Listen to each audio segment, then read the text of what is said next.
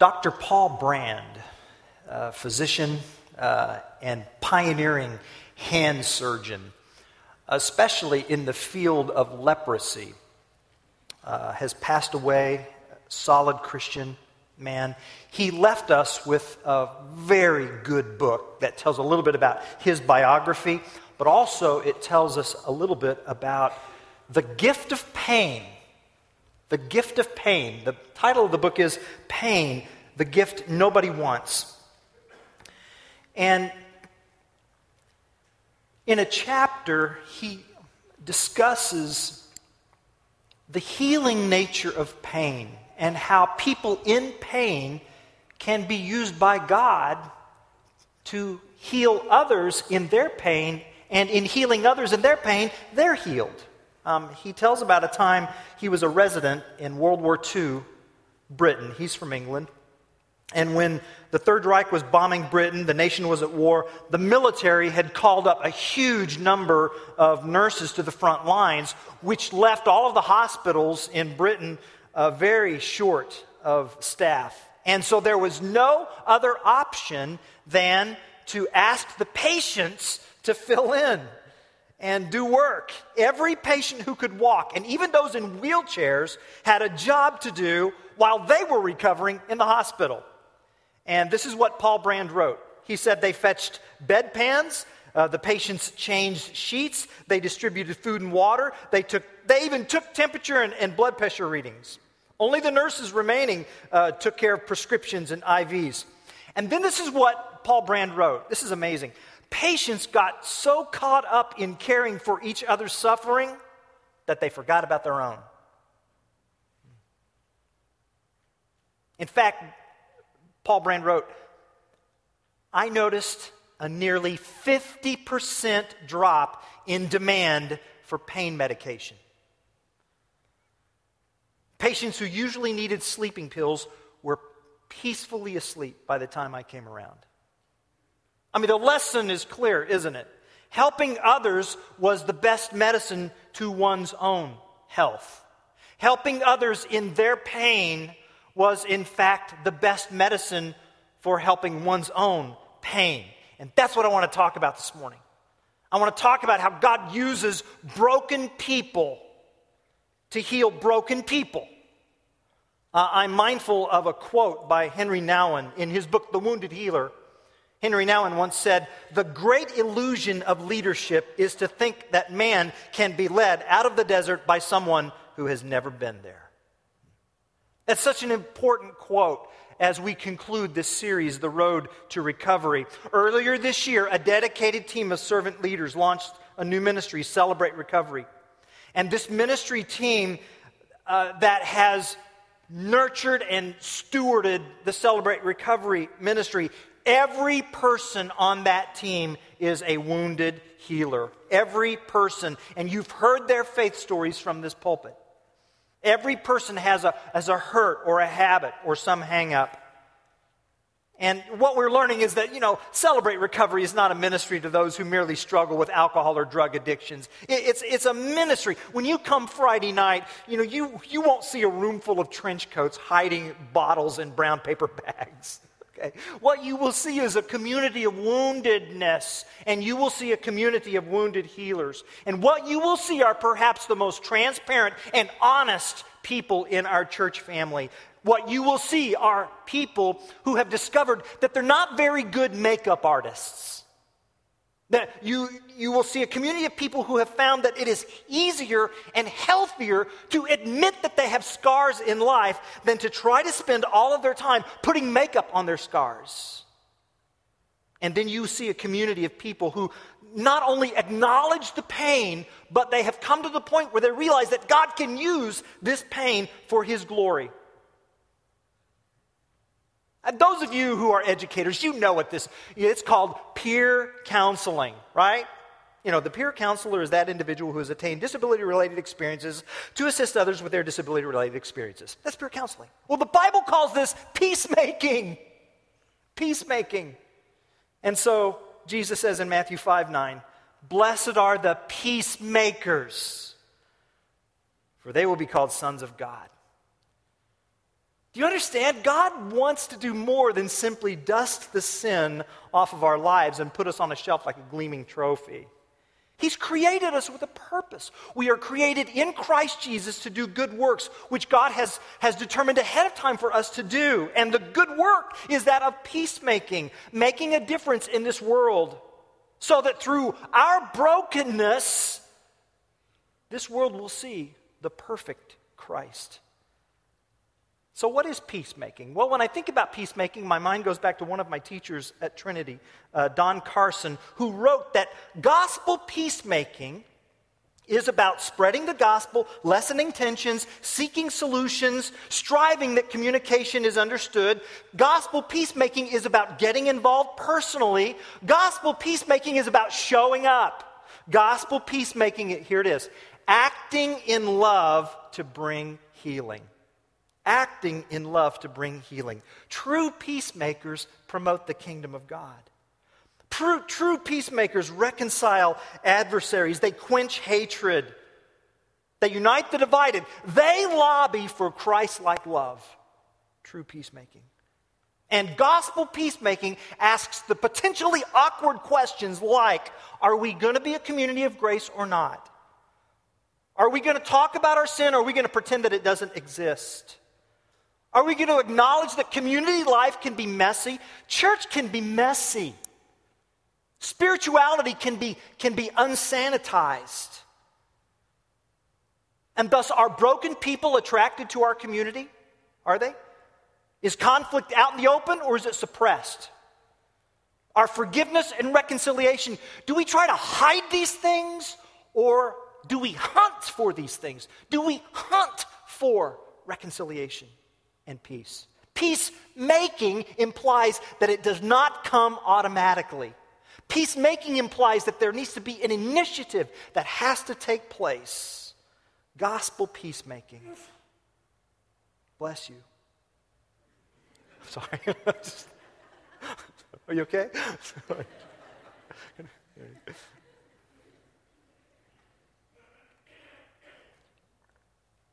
John Baker has written Life's Healing Choices, and I like his definition of peacemaking. Here it is. It's up on the screen. Yield myself to God to be used to bring the good news to others, both by my example and my words. Yield myself to God to be used to bring the good news to others, both by my example and my words. So the peacemaker has first made peace with God. Peacemakers have brought their pasts to God for cleansing from God, only to be given a mission by God. By God's grace, the peacemaker, and this is so important, here it is, has determined to move past their past. To move past their past. See, God has forgiven. God has commissioned. And now God does not hold my past against me. Now he wants to use me to make a difference in the lives of others. And you know, the Bible is replete with example after example of this. I'm thinking of Rahab the prostitute, whom God used to help God's people as they crossed the Jordan into Jericho and the city was leveled. I'm thinking of the Samaritan woman in John chapter 4 who had 5 husbands. And Jesus said, the person you're living with now isn't your husband. And he totally transformed her life so that then God used her as an evangelist to transform her community. She goes back to her community, the Samaritan woman in John 4, and says, Is this not the Messiah? Come and meet the man who told me everything I ever did. Well, who would want that? She did, because the person was Jesus. I'm thinking about Moses, who killed someone and hid his body in the sand, and God used him to free an entire nation. I mean, he hid the body in the sand. I'm thinking of Abraham, who lied about his wife and endangered her safety. God used him to birth a nation. I'm thinking of David, who committed adultery with Bathsheba. The baby died. David had Bathsheba's husband murdered, yet God used him. I'm thinking of Peter, who denied Christ. Even Barnabas, of Paul and Barnabas in Galatians chapter 2, verse 13, whom Paul says he acted hypocritically, and yet God used him, you see. You hear what I'm saying? Now, I'm not saying go out and sin so that you can have a story. Please. Surely you didn't hear that. I'm saying that the only kind of people God uses are broken people, because that's who he has to work with. I'm saying everybody needs recovery of some type: mental recovery, physical recovery, spiritual recovery, relational recovery. We all have hurts and habits and hang-ups. Nobody is perfect. So, therefore, who better to help an alcoholic than someone who struggles with alcoholism? Who better? Who better to help someone dealing with the pain of abuse than someone who's abused themselves? Who can better help someone who lost their job and is going through bankrupt than someone else who's lost their job and going through bankrupt? Who better to deal with the tragedy of a failed marriage than someone who has walked through that path? Who better to help a couple of parents who have a child who's gone off the deep end than a couple who's had a child that's gone off the deep end?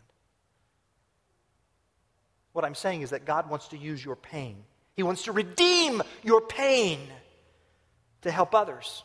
But you've got to be open and honest about it. And the very thing that you may be afraid that everybody else might find out and discover could be the very thing that God wants to use to bring healing and other people. And if you keep that to yourself, and I'm not promoting exhibitionism, please, but if you keep that to yourself, you're wasting it.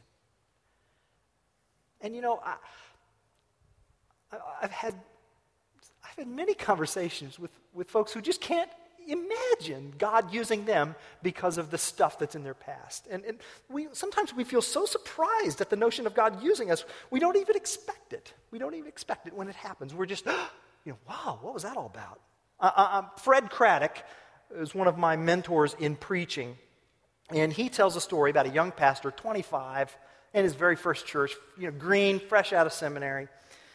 He goes to this church, and there's a member of his church, an older woman who is in the hospital. She's near death, and she's in the hospital, lying on the pillow, gasping for breath. And so this young, green pastor visits her, and it's kind of awkward. What do you say, right? He's 25, no experience. But after some awkward moments, he finally says, Look, well, I need to go, but would you like to have prayer before I go? And she says, well, yes.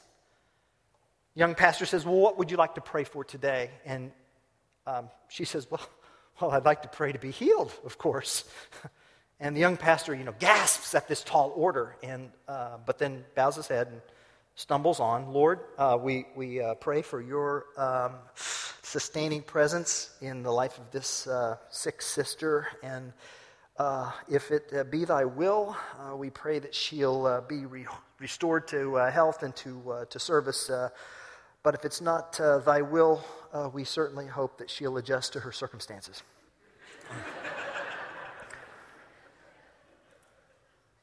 In Jesus' name, amen. Well, suddenly the old woman opens her eyes. She sits up in bed. She throws her feet over the side of the bed. She stands up.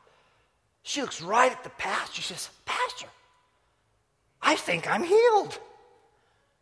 And she jumps up, she leaps up, and she strides, waltzes out the door. Last the pastor sees, she's screaming down the hall, I'm healed! I'm healed! Look at me! This last he sees of her, and this 25-year-old pastor just kind of dazed at it all, and leaves the hospital room and goes down the hallway and takes the steps down, goes to the parking garage, approaches his car. Just before he opens the door, he looks up at heaven. He says, don't you ever do that to me again. No, that's what God wants to do. That's exactly what God wants to do. He wants to do it again and again and again. And why? Well, Jesus said, blessed are the peacemakers. Why? For they will be called sons of God. You see, when we actively pursue peace, and when we are busy at doing peace, and when we make peace, that is when we resemble our Heavenly Father.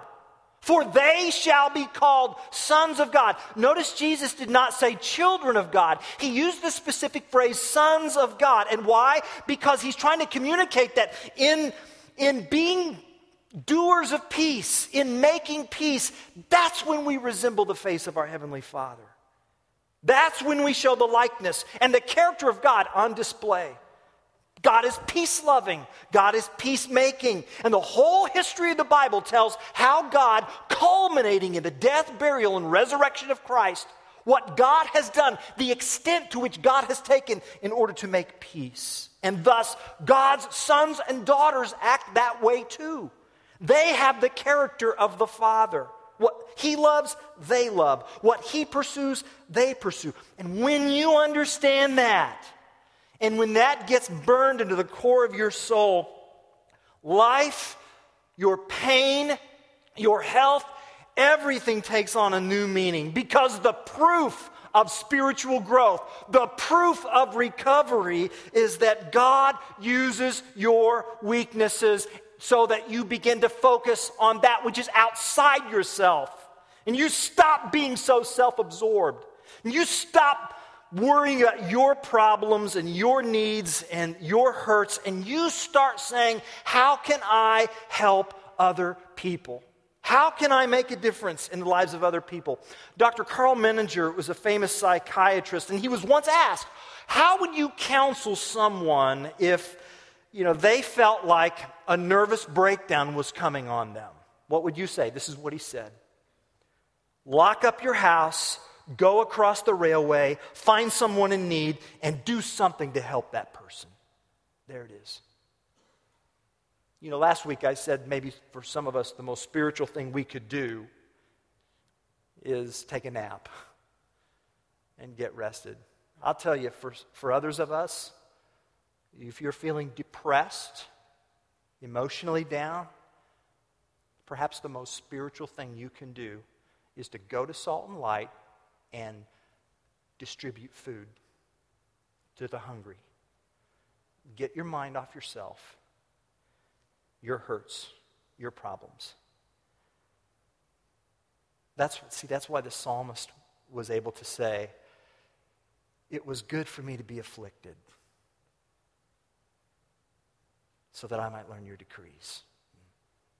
That's why the Apostle Paul was able to say in 2 Corinthians 1, praise be to the God and Father of our Lord Jesus Christ, the Father of compassion and the God of all comfort, who comforts us in all our troubles, so that we can comfort those in any trouble with the comfort we ourselves have received from God. You see? You understand what Paul is saying there? When we are afflicted and we go to God and he gives us his comfort, he never gives us just enough comfort for us. God doesn't ration comfort. He gives it so that we can receive it and so that we can share it.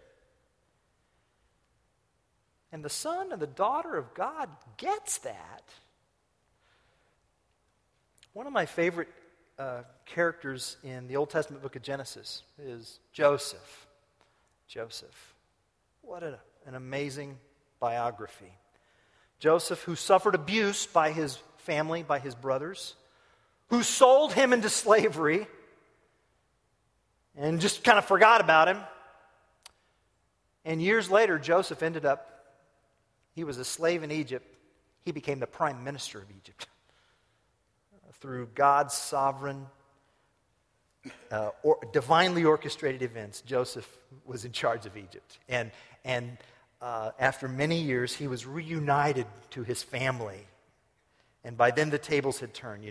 Joseph was no longer the little brother. He was second to Pharaoh. He was the one in power. And he had so much power that he could have taken revenge on his brothers and, like you and me, squashing a bug, and nobody would have noticed. But when Joseph's father died, when the sons of Israel, when Jacob died, the brothers worried that Joseph was going to exact revenge. And so they concocted a story about their father's last wish. And in an act of peacemaking and love, Joseph affirmed his love for his brothers. He said, am I in the place of God? And then he said this in Genesis 50:20. You intended to harm me, but God intended it for good to accomplish what is now being done, the saving of many lives. You understand what Joseph is saying there? The proof of recovery is that you want to help others, not just focus on what's happening to you. And so as sons and daughters of God, we resemble him. We resemble his character. We resemble his face. And as sons and daughters of God, and I have to tell you this, as sons and daughters of God, we not only act like our Heavenly Father, but we hurt like our Heavenly Father.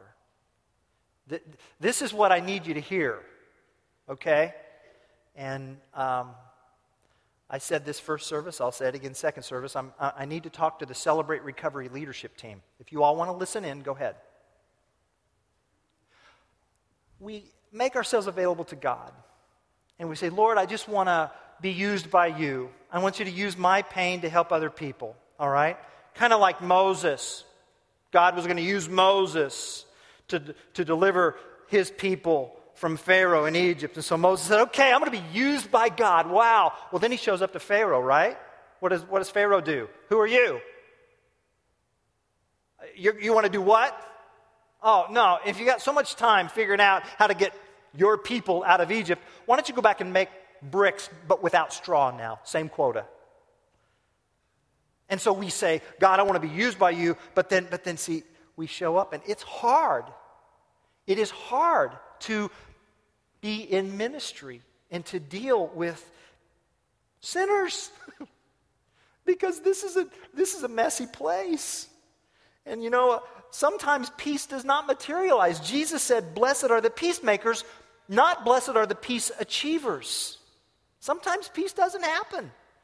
And so, you know, a pastor will go to a dynamic how to grow a church and be a walk-on-water leader in 3 easy steps, only to return and sink like a box of rocks. And the truth is, some in the Celebrate Recovery ministry have relapsed. That happens. It happens in this room. People can be difficult. Change is hard. Think about how long it took for you to make peace with God. Ministry, leadership is just a drain. There's a reason why the Apostle Paul said in 2 Corinthians 1:6, if we are distressed, it is for your comfort. You know, the comfort and the health and the welfare of the congregation pretty much always means the distress of those who help lead the congregation. And you know why? You know why, don't you?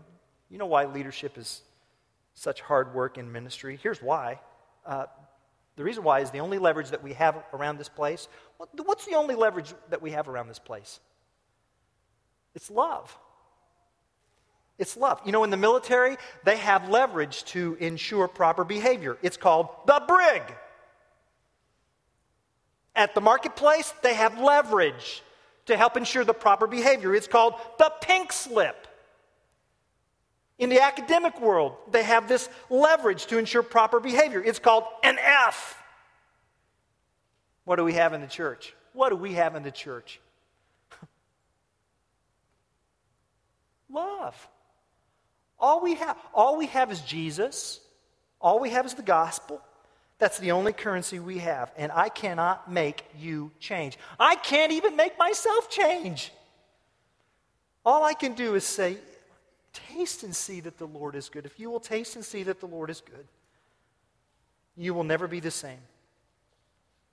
My life has been changed by God's power. My life has been changed by the cross.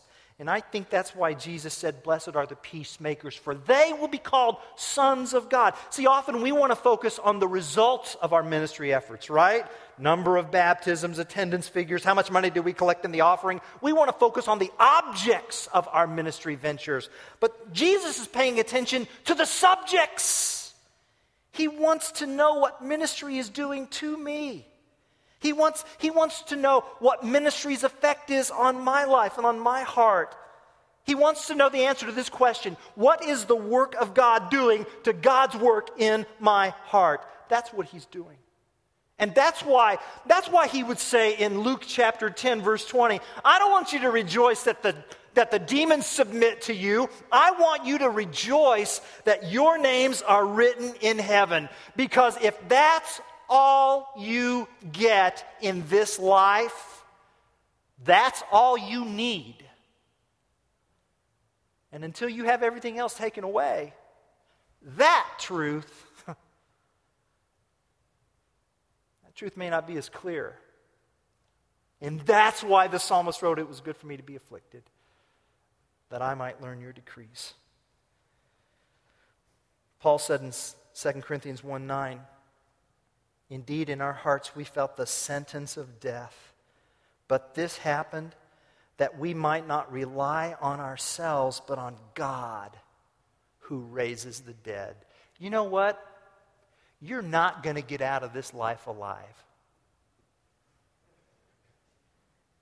Now, there's something to chew on. Well, no, you're not. You're not going to get out of this life alive. Okay?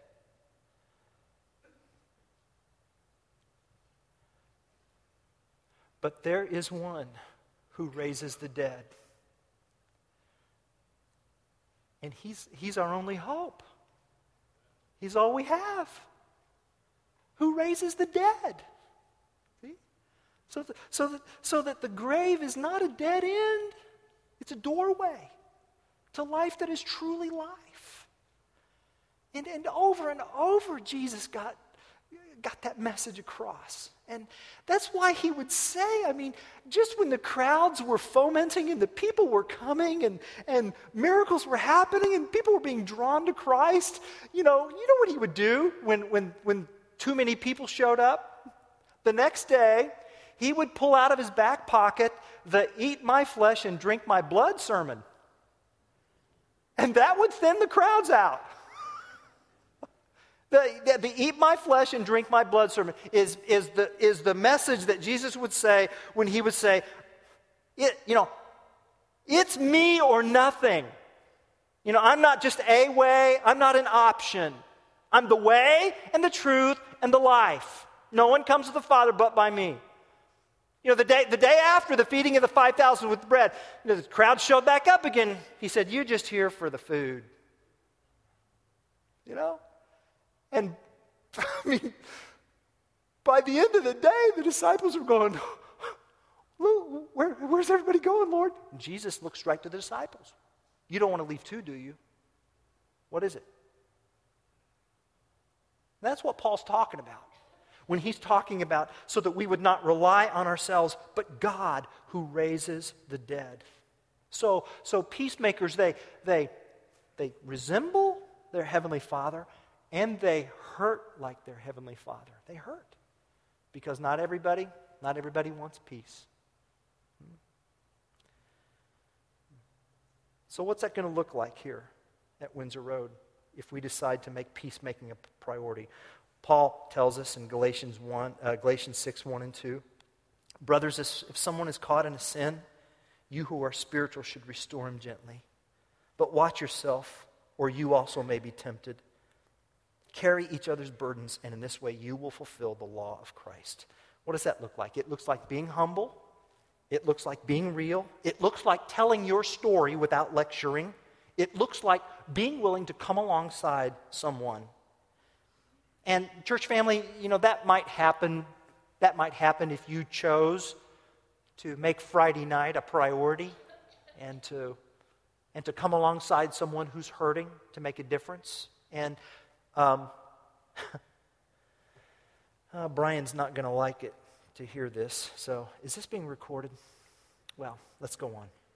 Listen, some of you, the best thing you could do would be to quit your small group. And then make Friday night your ministry. Okay? Maybe to make yourself available, to come alongside someone, to be a part of the healing. Maybe. If you wanted to be intentional, if you wanted to program what peacemaking is, there's an option there. But I suspect for the health of our church family, it needs to go just beyond Friday, it can happen right now. It can happen right now. It can happen right now in the foyer. But you deciding that you're going to put peacemaking on your radar, and you're going to be looking around. You're going to look, who needs peace? Who needs someone to come alongside? You know, who needs someone who can be the face of Jesus? Who can hurt like Jesus? Who can do this?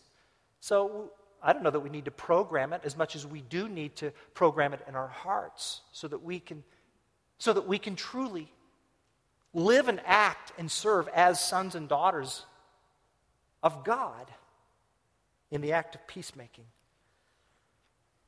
Yes, Joseph said in Genesis 50, verse 20, "You did this to harm me. You meant this to harm me. You intended this to harm me, but God intended it for the saving of many lives."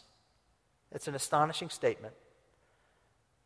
It is surpassed by one other astonishing statement when Jesus said on the cross, "Father, forgive them, for they do not know what they're doing." Yes, you know what? We could probably be just as generous with our enemies if they were groveling at our feet too. That's what makes Jesus' words superior than Joseph's words, because Joseph uttered his words of forgiveness from the throne of Egypt. Jesus' words were uttered from the agony of the cross. And Joseph asked the question, am I in the place of God?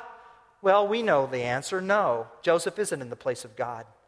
He made the right choice when he left final judgment in the hands of God. But what if Jesus had asked the same question? What if in bleeding agony on the cross, as his enemies mocked and his friends forsook him, Jesus had asked, am I in the place of God? The answer would still be no. For though he was God in the flesh, Jesus was not there on the cross in God's place. He was there on the cross in my place, making peace. And now he has given me the gift of being a peacemaker. And this is our ministry, church, to bring others to God, to appeal to love, to be the face of Jesus, to step in the place with others that God would use our brokenness to heal the brokenness of others. You know what our ministry is? Our ministry is to facilitate this little poem that's entitled Autobiography in 5 Short Chapters. Listen up. Chapter 1. I walk down the street. There is a deep hole in the sidewalk. I fall in. I am lost. I am helpless. It isn't my fault. It takes forever to find a way out. Chapter 2. I walk down the same street. There is a deep hole in the sidewalk. I pretend I don't see it. I fall in again. I can't believe I'm in the same place, but it isn't my fault. Chapter 3. I walk down the same street. There's a deep hole in the sidewalk. I see it is there. I still fall in. It's a habit. My eyes are open. I know where I am. It is my fault. I get out immediately. Chapter 4. I walk down the same street. There's a deep hole in the sidewalk. I walk around it. Chapter 5. I walk down another street. This is our ministry. This is our ministry. Helping others walk down another street. The street that we have found. And you know the name of that street? Sure you do. Jesus.